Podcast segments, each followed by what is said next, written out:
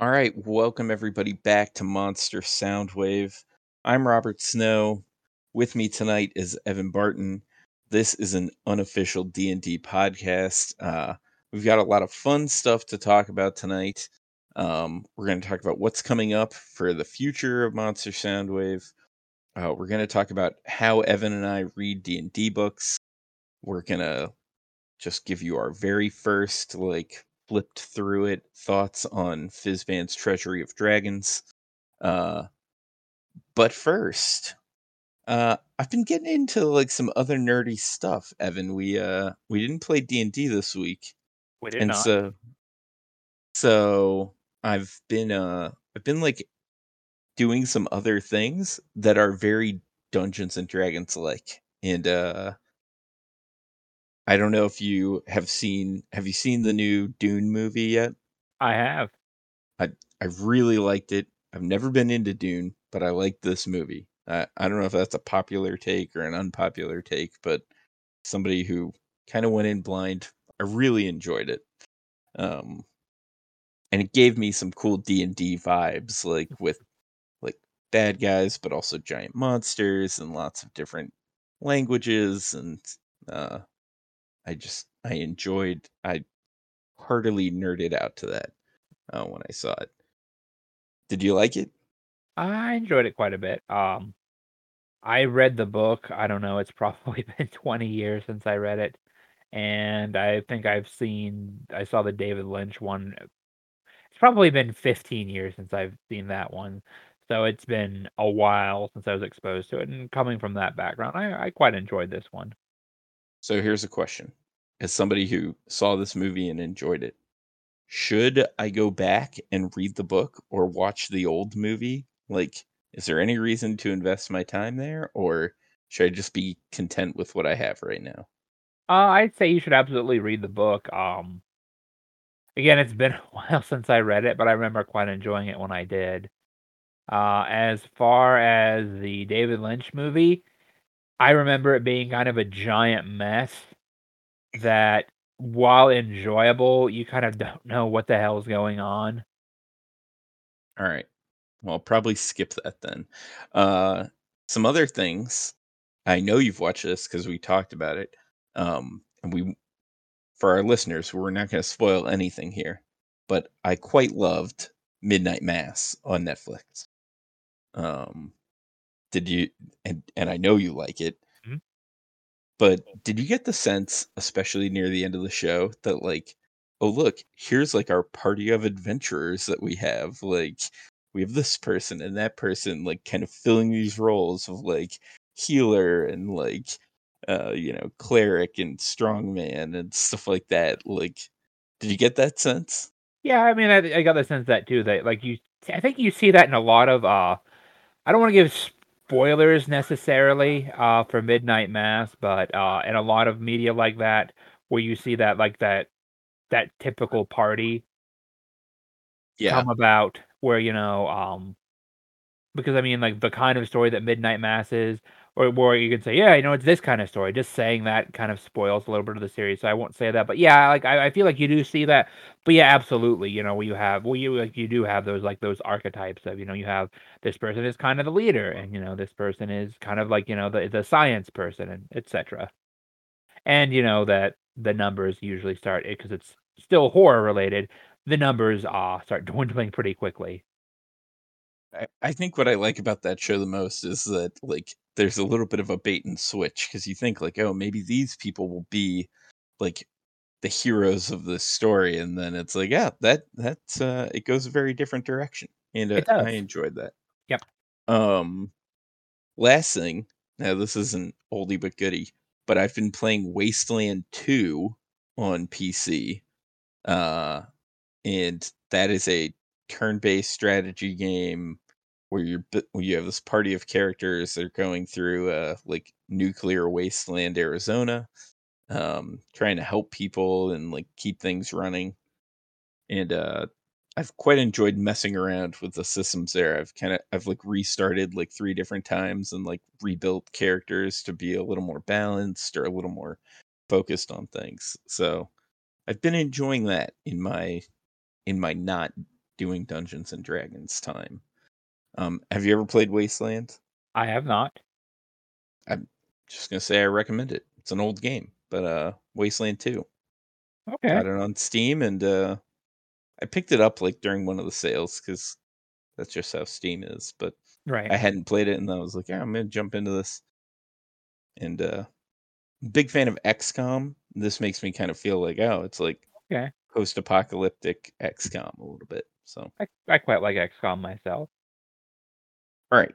That being said, today marks the beginning of like our our push towards the end of the year with a bunch of books coming out over the next Mhm. five or six months. Um, we've got Fizz Fizban's today. Uh, then in December we've got Strixhaven. In January we'll get the the new gift box set, which does have a new book in it, the uh, Monsters of the Multiverse. And then in March we know that we're getting uh, Call of the Netherdeep. Not a whole lot of news this week. Uh, a couple of things that uh, we'll talk about is Critical Role did start their third season, third campaign.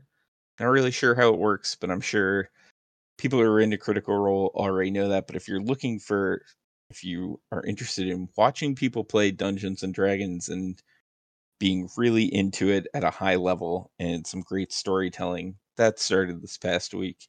Uh, so probably a good s- spot to jump in. And then the other thing with which we're gonna get into here on Dungeon Masters Guild, uh, Wizards has released uh, Wyrms of the Realms Mythic Encounters, which is 33 dragons that appeared in Dragon Magazine over the years. Um, and so it's basically 33 like named dragons uh, from there and there's also like magic items and other stuff like that. Uh, but we'll talk a little bit about that uh, when we talk about Fizban. So that's the real big news. Fizban, Fizban's Treasury of Dragons is out today. We both got our copies. Uh, we talked a little bit before the show. We haven't like read them in depth, but anything uh, interesting or that like caught your eye or that you're excited about in here? I really like some of the art. I mean, I've only gotten basically a quick page through. Uh, but I mean, I, I what I've read so far, I quite like. Um, and I think I've read through a couple of the stat blocks, and I think they're pretty cool. I like the gem dragons, which I don't think I've ever read before. So, um, again, you know, my super quick review is I like what I've, you know, the like the the 25 pages I've read so far. So, yeah, I did the same thing. I flipped through it. The thing that I'm like most interested to read and get into is uh chapter 4, which is lairs and hoards. And so it it gives uh some different like lair ideas and stuff like that and uh I'm I'm excited and like what is in a different dragon's hoard. And they also one of the things that they added in the bestiary in the back is uh, the great worms, and so these are like the most ancient, largest uh, dragons, and there's a fair amount of information about about those, and so it's like a an even hard like if you were looking for something beyond an ancient dragon, great worms are kind of like the next thing up. So, and the art is great. There's some cool uh, like maps and stuff in it. But next week we're gonna talk all about Fizban's, uh, Treasury of Dragons. Uh, we'll get into some of the different like crunchy stuff in there. We'll go over the new monk subclass that's in it also. Um, but while we were on the topic of dragons, uh, I wanted to ask you how you felt about the fact that uh, Wyrms of the Realms Mythic Encounters, which I'm trying to see, maybe it's not actually published by Wizards, but they're at least promoting it really heavily. They're on like their Twitter pages and on different things like that. Um, do you feel like either 40 bucks for the hardcover premium book or 15 for the PDF is that something that like that you're interested in, or is it like my feeling was like, man, I wish these were just like in the back of Fizban's. like, eh, I mean, I it's one of those things that I feel like it's. I guess it's nice to have like the mythic stats for some of these dragons, but at the end of the day, like, in a pinch, if you know, if I need stats for any particular dragon, I'm just gonna yank them out of the back of the mon, you know, uh, yank them out of the back of the monster manual. You know, if you need an adult black dragon stats, you're just gonna pull in a adult black dragon stats. If I want to customize it, I'm perfectly capable of customizing it myself. You know, throw in you know a couple of different some spell casting or you know a couple of unique abilities.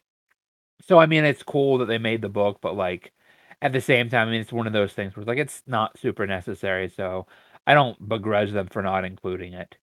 Um, sure. so I can see why you know they would charge extra for it. And so you know, I'm sure there's some cool things in there. So you know, I'm not saying that you know I wouldn't purchase it, but um, and looking at it, I doesn't look like it's an official Wizards thing.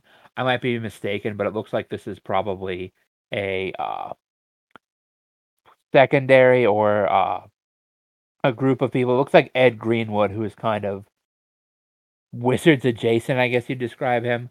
Um, so probably they had Wizards' blessing to do this, so they got their permission, and they're probably promoting it. But I don't imagine they ever had plans because I'm seeing a lot like they they seem to be doing a lot less stat blocks for uh, monsters and NPCs these days. I mean, if you look at back all the way back to Van Richten's guides, like they weren't really even unique stats for a lot of the Dark Lords. They were just generic, a lot of generic uh, monster manual stat blocks. So I'm thinking we're going to see a lot less unique stat blocks, or you know, that's at least my uh, my uh, take, my feeling from what we've seen so far. But who knows? Yeah, and and that may have to do with kind of the change that's coming in 2024. I am reluctant to call it the new edition, although yeah, that that's what they have like titled it as. Uh, right. Uh, but they've also said that everything from fifth edition will still be usable in right. the new edition. So, uh, you know, whatever that changeover looks like, I wonder if maybe, like right now, trying to limit. Although they've got another monster book coming in January, and yeah, and I mean they've got two years of content before before we get to like yeah the reset, if you will. So, uh, five five it's it's not like they're going to be like, yeah, we're not going to have any stat blocks over the next two years because right. we don't want to mess with five five or six or or whatever edition it's going to be. So I yeah I I expect eh, oh you know I you know what honestly I don't know I, so I'm not going to speculate on you know because I don't think we have enough really concrete knowledge to do anything other than speculate right now and so you know I guess we'll wait and see. We will definitely wait and see. Okay, so our big topic of the show today is uh, how to read a D&D book. And we're going to break that down into three different categories for for our for you listeners. So we're going to talk first about um, the player's handbook and some of the player's handbook adjacent books that we call splat books. Um, and that means that there's just like all sorts of stuff in it. And then we'll talk about uh, reading through a campaign setting, uh, which is another type of book, and then we'll talk lastly about uh, reading through an adventure book and just kind of how we do it, and then you know, kind of some some thoughts if you're whether you're playing in a game or if you're DMing a game, and maybe some of the different routes you would take. So, um, Evan, uh, let's start with the player's handbook. If somebody was picking up the player's handbook, maybe they haven't played Dungeons and Dragons in a long time. Maybe they, you know, went to their first fifth edition game, they played, they've enjoyed it, and they've decided to get the PHB. Uh, where would you, uh, how would you recommend somebody start going through that book? Well, uh, I would actually tell them to start by asking them, you know, say first of all, don't try and read it to cover to cover. I think that's kind of a fool's errand. Um, unless like you know you that's just how you have to understand something because yeah, there are people who you know that is how they learn. They want to read something cover to cover, and there's nothing inherently wrong with that. Uh So, I think, you know, that that's one method to do it. I think a better method, though, is, you know, divide it by interest, you know? If, you know, if if you are a player, you know, and all you wanna do is your favorite class is Druid, and you're playing a Druid right now, and so far, that's the only interest you have in D&D, is playing a Druid. Uh, then I'm gonna say, "Okay, you know, it's probably gonna be useful for you to read the PHB section on Druid," which, if you're playing a Druid, you've probably already done. I'll also probably gonna recommend that you go in the back and take a look at the, uh, divine the the Druid spells. Um, that's gonna be useful for you to have that point of reference. Um, point out the combat section, you know, having some rules in there, like, read that part, you know, read the parts that pertain to your class, divide it up like that. That way, instead of trying to read, you know, 300 pages, you're only trying to read, you know, 40 or 50 pages total, and that makes it a lot more manageable. And then, you know, maybe if in that process you decide, you know, you happen to read a bunch of, uh, cleric spells too, and you say, "Hey, you know what? Maybe at some point I wanna be a cleric." Well, you know, you can go through and read the cleric class and go from there, and, you know, in the process, you decide, "Hey, you know, clerics and paladins are kinda similar. At some point, maybe I wanna be a paladin." You can, you know, go through and read that. At a certain point, you know, as you do that, you'll read most of the PHB over time as you get interested in other things. Or maybe you won't. Maybe the only part you'll ever read is the Druid, and then, you know, maybe a year and a half later, you decide, "You know what? I wanna play another class now." And you'll read that those parts then, and there's nothing wrong with that. Again, that's and that's the thing is I think, you know, you have to find a method that works for you, and I think that's how I would recommend doing it is, you know, work on the parts that are applicable to what you're doing and, you know, do those.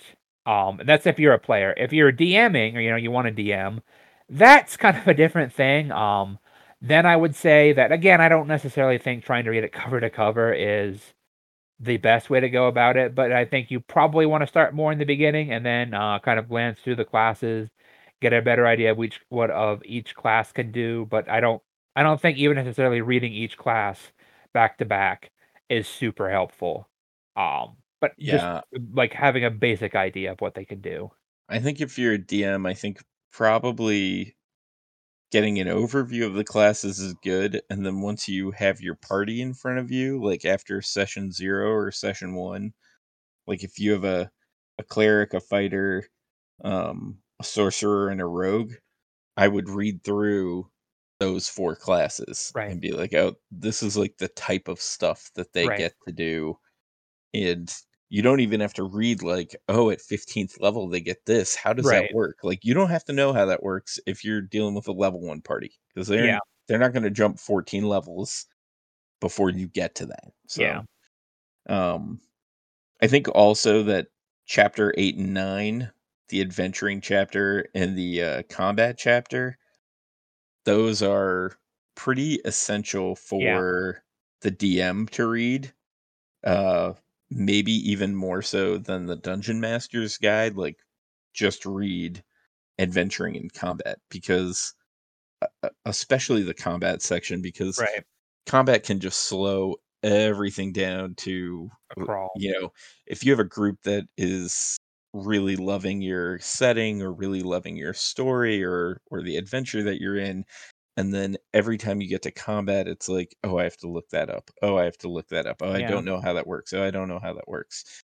And I would say even for our group, who has been playing 5e for a long time together, who's been playing Dungeons& and Dragons for a really long time together, combat is still probably like, 90% of the time, if we have to stop and look something up, it's because "Oh, how does that spell work?" Or, Yeah. "Oh, like, are you allowed to do are you allowed to move that way and still do this other thing that you want to do?" Um, so I think there's stuff like that that, like, as a DM, you just need to know, "Hey, combat might be a little bit slower." If the more that you know the rules, the faster it's gonna go. Yeah. Um because if you have to look it up or your players have to look it up every time, that's gonna slow things down. Yeah. And, you know Oh, Oh, go ahead.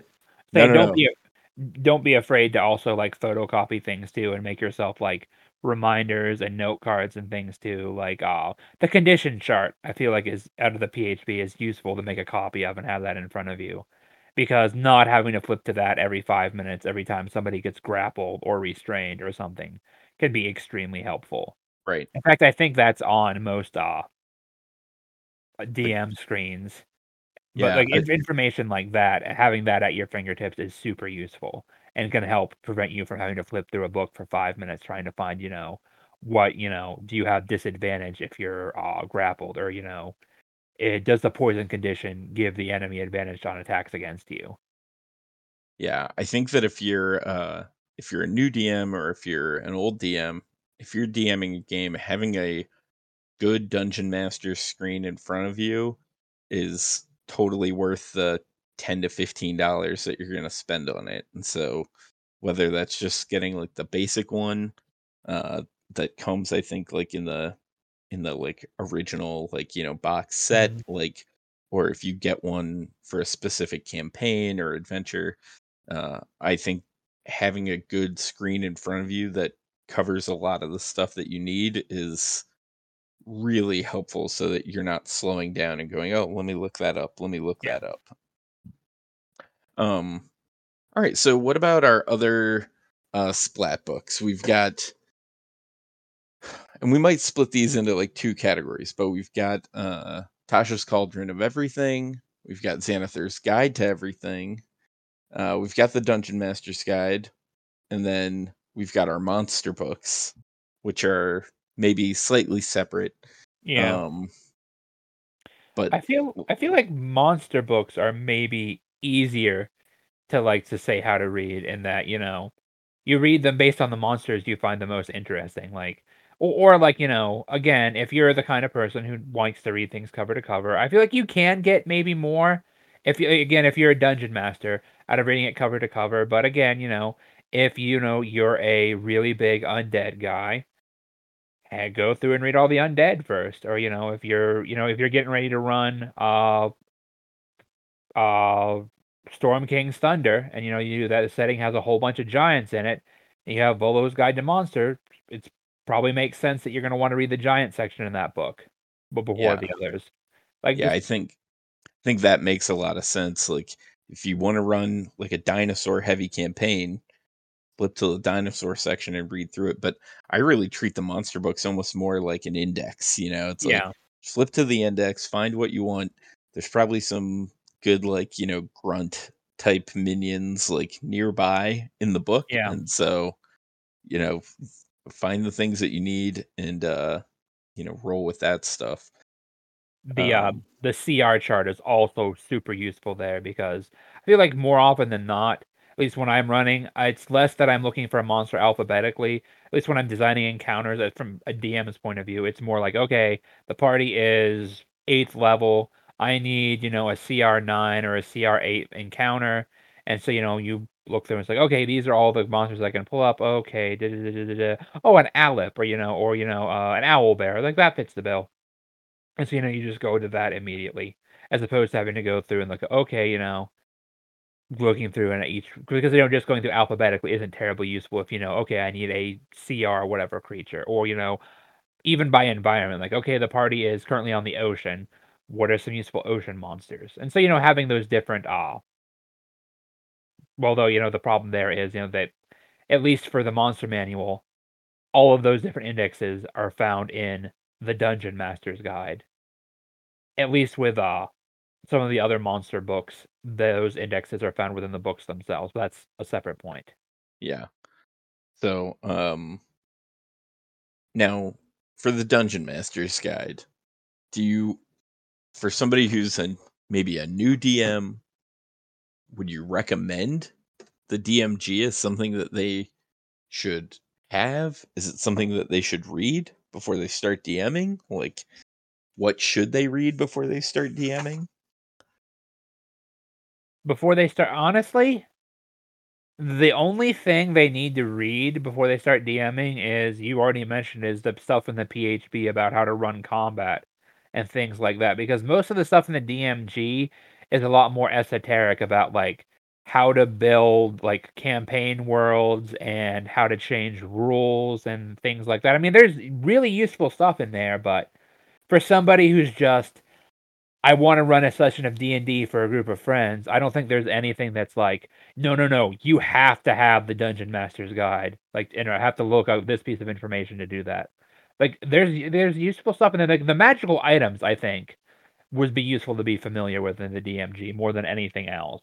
But even that, I mean you don't even have to be super familiar with that ahead of time, I mean, you just have to know, "Okay, this is a section for magical items, this is where I can find 'em," and, you know, "Okay, there's a" you know, the chart that I can roll off of to know what the different items are. Yeah, and Honestly, um, let's say, like, I don't think I even I think I most, um, or at least this is going back to, uh, 3rd edition, I hadn't read the Dungeon Master's Guide or haven't even cracked it until I'd been running D&D for a year, probably. Yeah, I think that if you're gonna build your own campaign world, or you're gonna write your own adventure, that that the DMG is is pretty valuable, Right. but I think with the amount of, like, setting guides or campaign setting books that we have, and the number of adventures that we have, that if you're a new DM, it's probably more worth your money to look at all the different adventures that are out there, pick the one that you think sounds the most fun to run, and buy that book, Yeah. rather than buying the DMG, Right. because the Dungeon Master's Guide, while cool, and and while it has some awesome stuff in it and some helpful things in it, I don't know that it is gonna be I think that a new DM might open it and be like, "Oh, man, here are all these tables for how to build this, and how to write a story, and create a multiverse, and etcetera, etcetera," and it's like they may be overwhelmed by it, and it's like, "Did you know that if you just wanna run, like, a Feywild campaign, there's a new book called Wild Beyond the Witchlight that is for, you know, characters level 1 through 8 that you can just buy, and it kinda tells you everything you need to know?" Like although, you know, frankly, like, if if you're a new DM, like, your best bet is to get either the Essentials Kit or the Starters Kit, the the you know, the starter set, because, I mean, in that like, even there, you don't even need to worry about buying the PA you know, the Monster Manual or the PHB, you've got everything you need right there, Yeah. without having to worry about the additional book I mean, that's a kind of a separate thing, but, um, cuts down on the clutter, and you don't again, like, you don't have to touch the other books, and you've got all the core information right there, and you doing that, you're gonna learn all the important information without having to, uh, touch the DMG. Yeah. Okay, so let's tackle campaign settings next. Uh, now, our campaign settings that have been put out there, outside of, like, what's covered kind of in the PHB, is we've got Eberron Rising from the Last Wor War. We've got, uh, the Ravnica one, which is Guildmaster's Guide to Ravnica. Um let's see, which other ones are, like, set well, we've got, uh, Van Richten's Guide to Ravenloft, which is more of a setting book. Um, which other ones would you cons oh, Mythic Odysseys of Theros is definitely a settings book. Explorer's Guide to Wildemount, uh, is more of a settings book. Acquisitions Incorporated is kind of this weird mix of things. Yeah. And we're gonna talk about that here, uh, when we get to when we get to adventures. Um, am I missing other any other, like, setting-specific books right now? Sword Coast Adventurer's Guide? Yeah. Sword Coast Adventurer's Guide is definitely more of a setting book than and it also it's it's somewhere in between, like, a splat book and a Yeah. and a campaign setting, and that's where I feel like um what's the best way to put this? So, it it felt as though in 3.5 I'm gonna go back to 3.5, Mhm. that's where we started, that's Yep. where I started, I love it. There were books that were designed for characters, for for player characters to buy, and there were books that were designed for dungeon masters to buy. Yep. And they were pretty separate, and never the twain should meet. You know, and and Yep. and some of them were very specific. It was like, "Oh, here's, like, martial combat," and, like, "Here's, like, you know, here's the divine magic book," you know, like, Yeah. um or the complete divine, that's what they call them. It was like the complete martial handbook, the complete divine, the complete arcane. It was like, these are how you expand on your character for these types of characters. And now what we're seeing, even with Fizban's, with Wild Beyond the Witchlight, just a little bit, not as much, but with a lot of the books is uh like the first chapter of the book is like some player character stuff. You know, here's some new races, maybe here's a new class or some new options for a class. But then the rest of the book is an adventure that Yeah. is designed for the DM to read and for you to play in.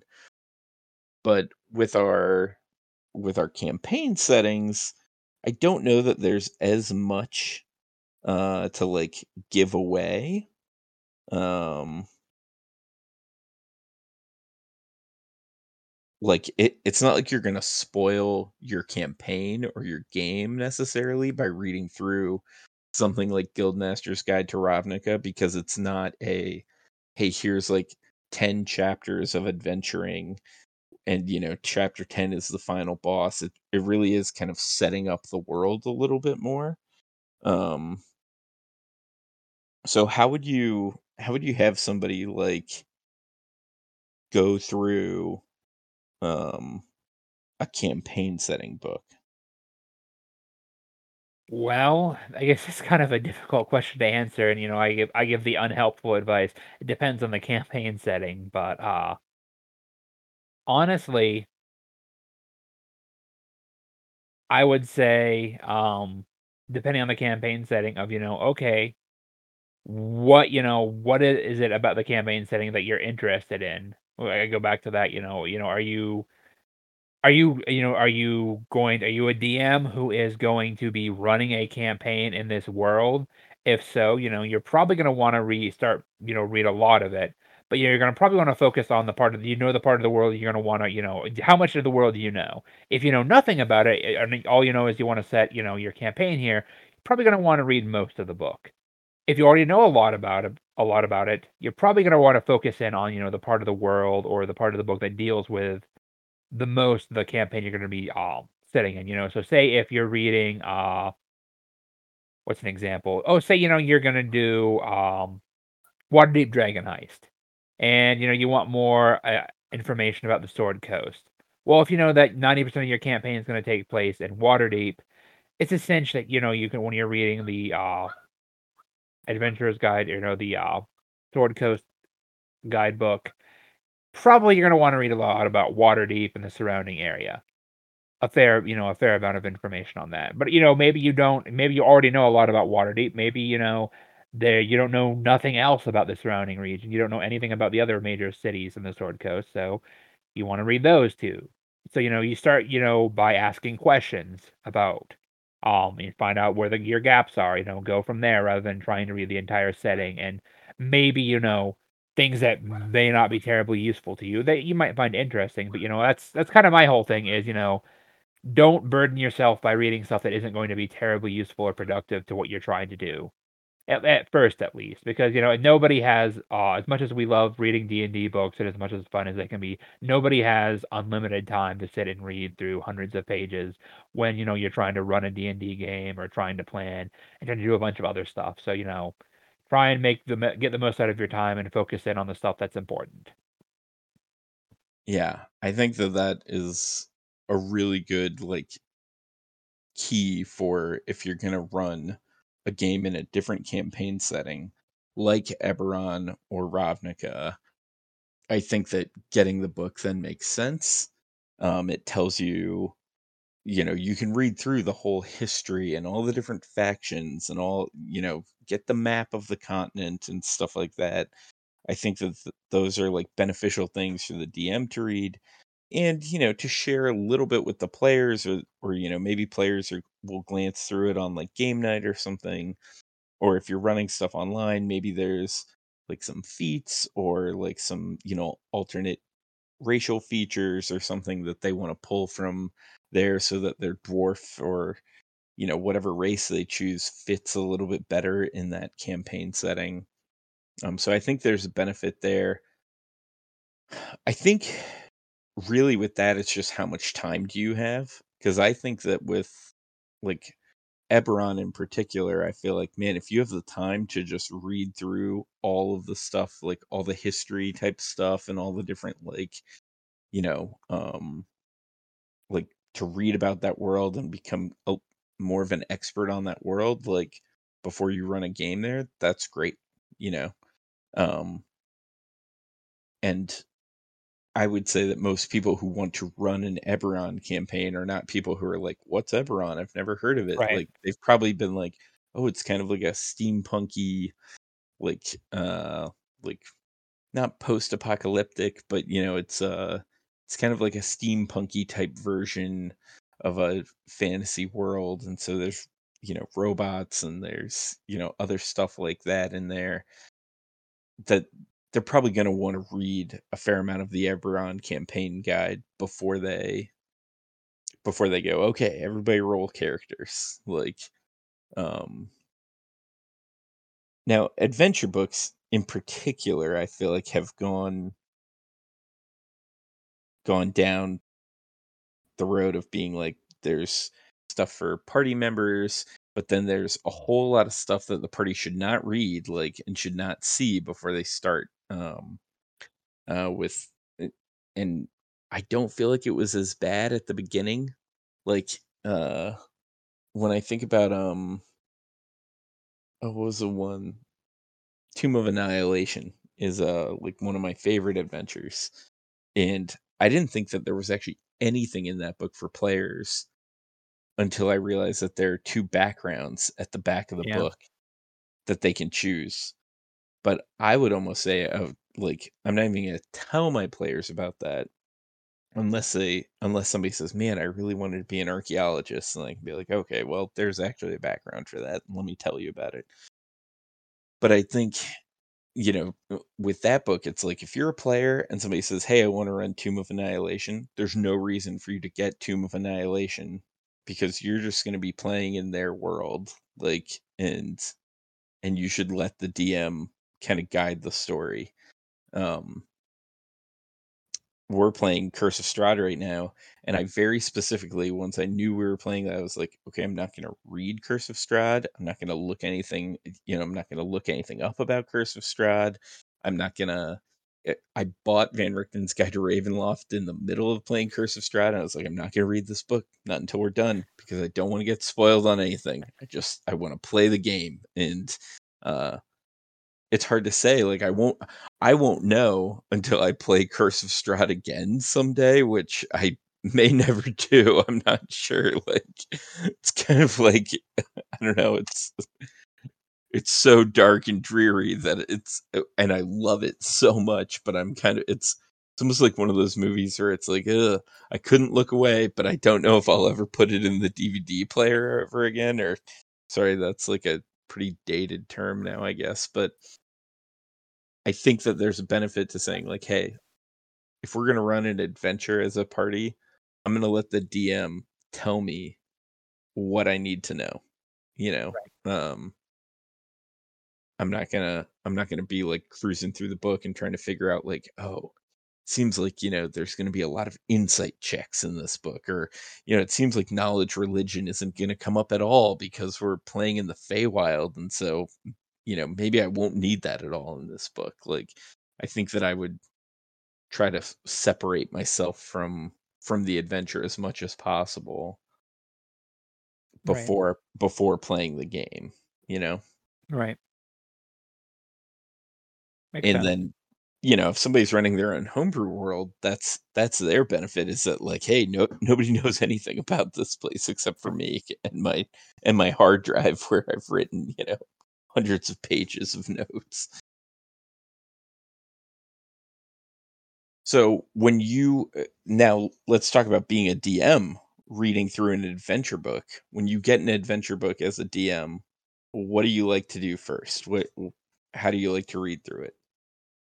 Is this a cover to cover type thing for you?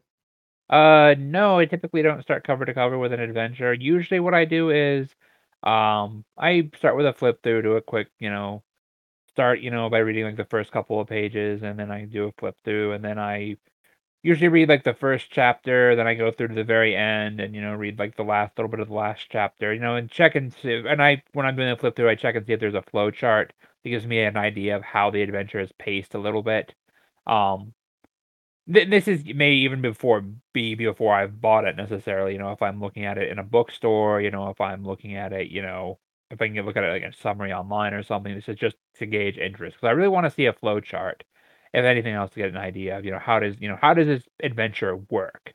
You know, is it a sandbox? Uh, you know, is it super linearly? Um, you know, what's, you know, basic organization questions like that. And, you know, once I get that and and kind of in between like the flip through and having read the first part and the last part and have some basic idea of, you know, how it starts and how it ends and how it fits together, then I can then I'll probably go through and read it cover to cover because once I've read the first part and the last part, I've got a basic idea of how it's going to play out, and from there, I you generally know if I'm going to run it or not. Um, and so if I'm, you know, if I know that I am going to run it, then I, that's when I'm going to read it uh, cover to cover, and maybe even necessarily then, you know, because I mean, if it's super sandboxy, and you know, if I've already glanced through it a little bit and been like, okay, you know, this part's gonna have to be cut out. I may, you know, just glance through that part and omit that, or I can be like, okay, you know, I'm not gonna run this adventure having uh, gone through this, but this one part right here is actually really good, so I'm just gonna read this part. Uh, or you know, this whole thing is really good, but this one part right here is really lousy, so um, I'm not gonna bother running this. And just you know, that's why I think that first uh kind of page through is really important and that kind of gives you an idea. And then you know, especially reading like that first chapter, because again, like a good first chapter in an adventure tells you how things are going to play out. And like that last chapter too, like that's that's important too, because that kind of gives you an idea as well. Okay, because I mean, like especially if you're running it, there's like, if you first of all, if you're a DM, you're not wor- worried about spoilers. That gives you some idea of like how things wrap up and how they conclude, and uh, you know, the path the party has taken to get there. Um, and the index is important as well. But basically, um, at some point, I'll do a cover to cover read, but it's always the last step. And generally speaking, I've already read about a third of the book by that point, having gone through and read individual parts. And uh, and it, depending on the adventure, like I'm trying to think, uh, because I mean, if it's a more sandboxy adventure, I may go through and pick and choose parts that I read, like one part at a time, as you know, as I think, oh, that one's a lot more interesting. I'm going to start with that one, or you know, oh, the party is going to be way more likely to go here first, so I need to know this one like the back of my hand, as opposed to, yeah, there's no way they're going to go here, so I'm just going to read through this one once, or you know, skim through it quickly, just as long as I'm familiar enough with it, but I don't need to know it super well. So, let me ask you a question. You mentioned something like is is the adventure more sandboxy or is the adventure more linear? Um and I feel like they've kind of uh, with the adventure books, it's become a very broad uh like um broad category where you do have some of these books that are almost like a campaign setting but but there is like a, a through story that goes through it. And then you have ones that are like either a one shot adventure type set of books or or really just like a dungeon crawl type set of books. Um if if you were going to recommend something to a new DM, uh where would you where would you have them go first? Would you have them go to something that's a little more open, or would you try to get the would you recommend something that's a little more linear, that's a little more focused? I would recommend something that's a little bit more linear. Just because I feel like a sandbox can potentially overwhelm a new DM. so would you say something like Dragon Heist or maybe like Out of the Abyss would be something better than say something like uh like I don't know, something like Icewind Dale or Storm King's Thunder? I mean, and it's it's the individual uh, DM's taste as well, but maybe I, I would say I would probably recommend Dragon Heist more so than those, um, or the uh, Lost Mine of Phandelver. I mean, I would recommend Lost Mine of Phandelver over uh, Storm King's Thunder, just because it's you know that's a lot more straightforward and like and it's especially for like an early DM where you may not be used to like having to control pacing and having to know because like again you know in a linear adventure you don't necessarily have to know everything at once you just have to know that next step. And you can kind of handle you know okay you know i'm at a right now i'm no b i'm not so sure about c but i don't have to worry about c right now because i'm still at a whereas a sandbox it's like okay i'm at a right now and uh, i know b but we might be at b c d e f or g depending on what the party does next. And I have no way of knowing that. And so there's always going to be that discomfort. Uh, yeah. And so I feel like that that can kind of throw you off a little bit. And so you don't have that problem necessarily with a linear adventure. But on the flip side of things, you know, a new DM might uh that might also, you know, limit them somewhat and they might feel kind of trapped by that linearness and might, you know, like then when they get in get, get to a sandbox adventure, might feel, you know, that that's not something they're comfortable running. So it's always you know that that person's choice. So what do I know?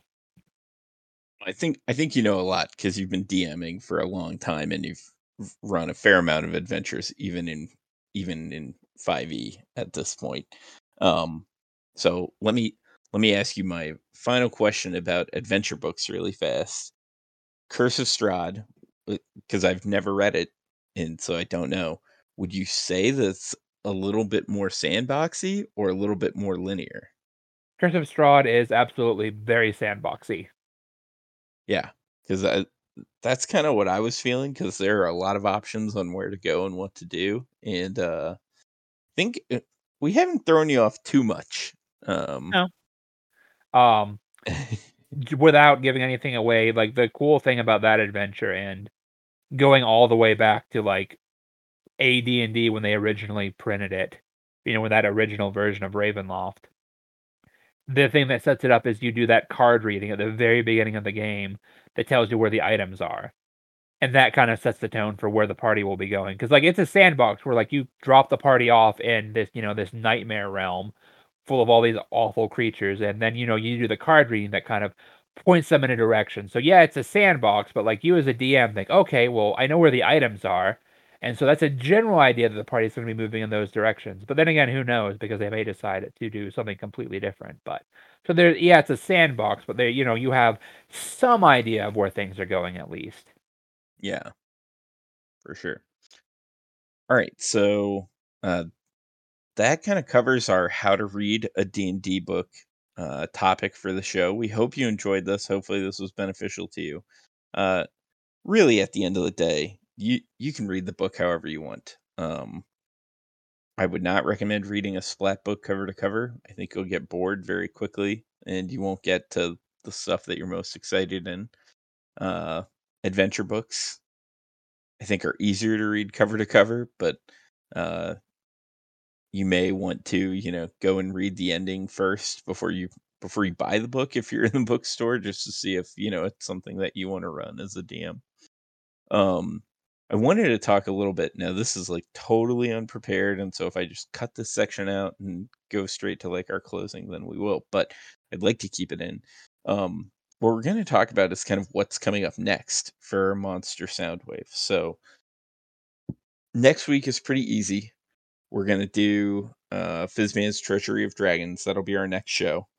And then I think we're to jump into kind of because we have a little bit of a break before lots of new classes come into play. At least it doesn't feel like there's going to be lots of new classes in play between now and March. Is going through each uh, D and D class and talking about, um, you know, why we like to play them or why we like to DM for them. Um, good ways to role play through for those classes. Um, you know, and kind of the role that they serve in the party if they're going to be in the party. Um, and I think what we're going to try to do is maybe pull in a different person each week uh, who is passionate about that class, about that D and D class, uh, to share with us, and we'll talk about a bunch of the different subclasses that are available. Uh, so I think that's kind of like the next arc of the show. Um, obviously, we'll take a break when um, Strixhaven. Strixhaven, a curriculum of chaos comes out. Yeah, so we'll we'll make we'll still cover that. Uh, but I think that what we'll be doing is going through each class uh, one by one, maybe alphabetically, but it may just be, hey, who can we get to join us who's passionate about this class or who at least is willing to talk about it uh, when it comes to the ranger and other things. I've played a ranger. I I, I love the ranger. I don't know that I love the 5e ranger, and it's it's the greatest. It, it's the bright beacon of hope for 5.5 edition slash 6 edition, whatever's coming in 2024. Hopefully, it involves the ranger being good at something, better at something than some other classes. Because right now, uh, they're just not. um, but we'll get to that when we get to the ranger discussion, and I can share my thoughts on that. Um, so Evan, how does that sound to you? Are you interested in that? me. Very much so. Yeah. So Evan, do you have a, a favorite class to either play or DM for in E? 5e? Oh boy. Uh well, I know going back to earlier editions, my favorite was always the wizard. In 5e, I think I might be partial to the bard in terms of class that I played that I like. And in terms of DMing, I do like the bard, but I don't know that there's any specific class that like, oh man, that's my favorite to DM for.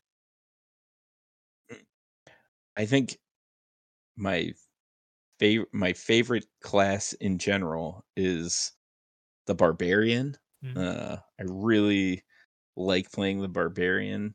Uh, and at some point, I want to play like a wild magic barbarian or whatever the one that came out in Tasha's was. But um, that's definitely something I want to play. Although I've I really enjoyed my cleric and and I'm enjoying my ranger right now. So maybe I don't have as much of a, a favorite as I thought. Um, as far as DMing classes, whatever has the least amount of spells that the person who's playing it doesn't understand is my favorite class to run for. Like, which means that for some people, they can play a wizard and they might be the person who, you know, that might be fine, you know, and it might be somebody who's a ranger who has like nine spells, like total available to them. And if they don't know what those do, then I'll prefer the wizard who has like 180 spells memorized in their in their brain. Uh you know, I'd rather DM for that. But anytime I don't have to look up a spell for a player, I'm a big fan. Yeah. All right. Well, that wraps us up for tonight. We hope that you've enjoyed this episode of Monster Soundwave, a D&D, an unofficial D&D podcast. We'll be back next week with our initial thoughts on Fizban's Treasury of Dragons. And I think we might discuss lair actions and legendary actions next week, Evan. I think that might there's there's a lot of lairs and a lot of legendary resistances, legendary actions. I think we might get into that and uh you know, talk maybe a little bit about some of those boss monster type things because dragons definitely serve as a boss monster, I feel like. They do it that. It, it, it it's rare that we're like and then a giant dragon appears. But this is just, you know, this is just an everyday thing in your D&D campaign. Um I, So- I don't I don't think it's ever just a dragon. Sometimes it's two dragons. no, it's the dragon. Yeah. all right. Well, thank you all. Uh, we hope you enjoyed it, and we'll talk to you guys later. Have a great night.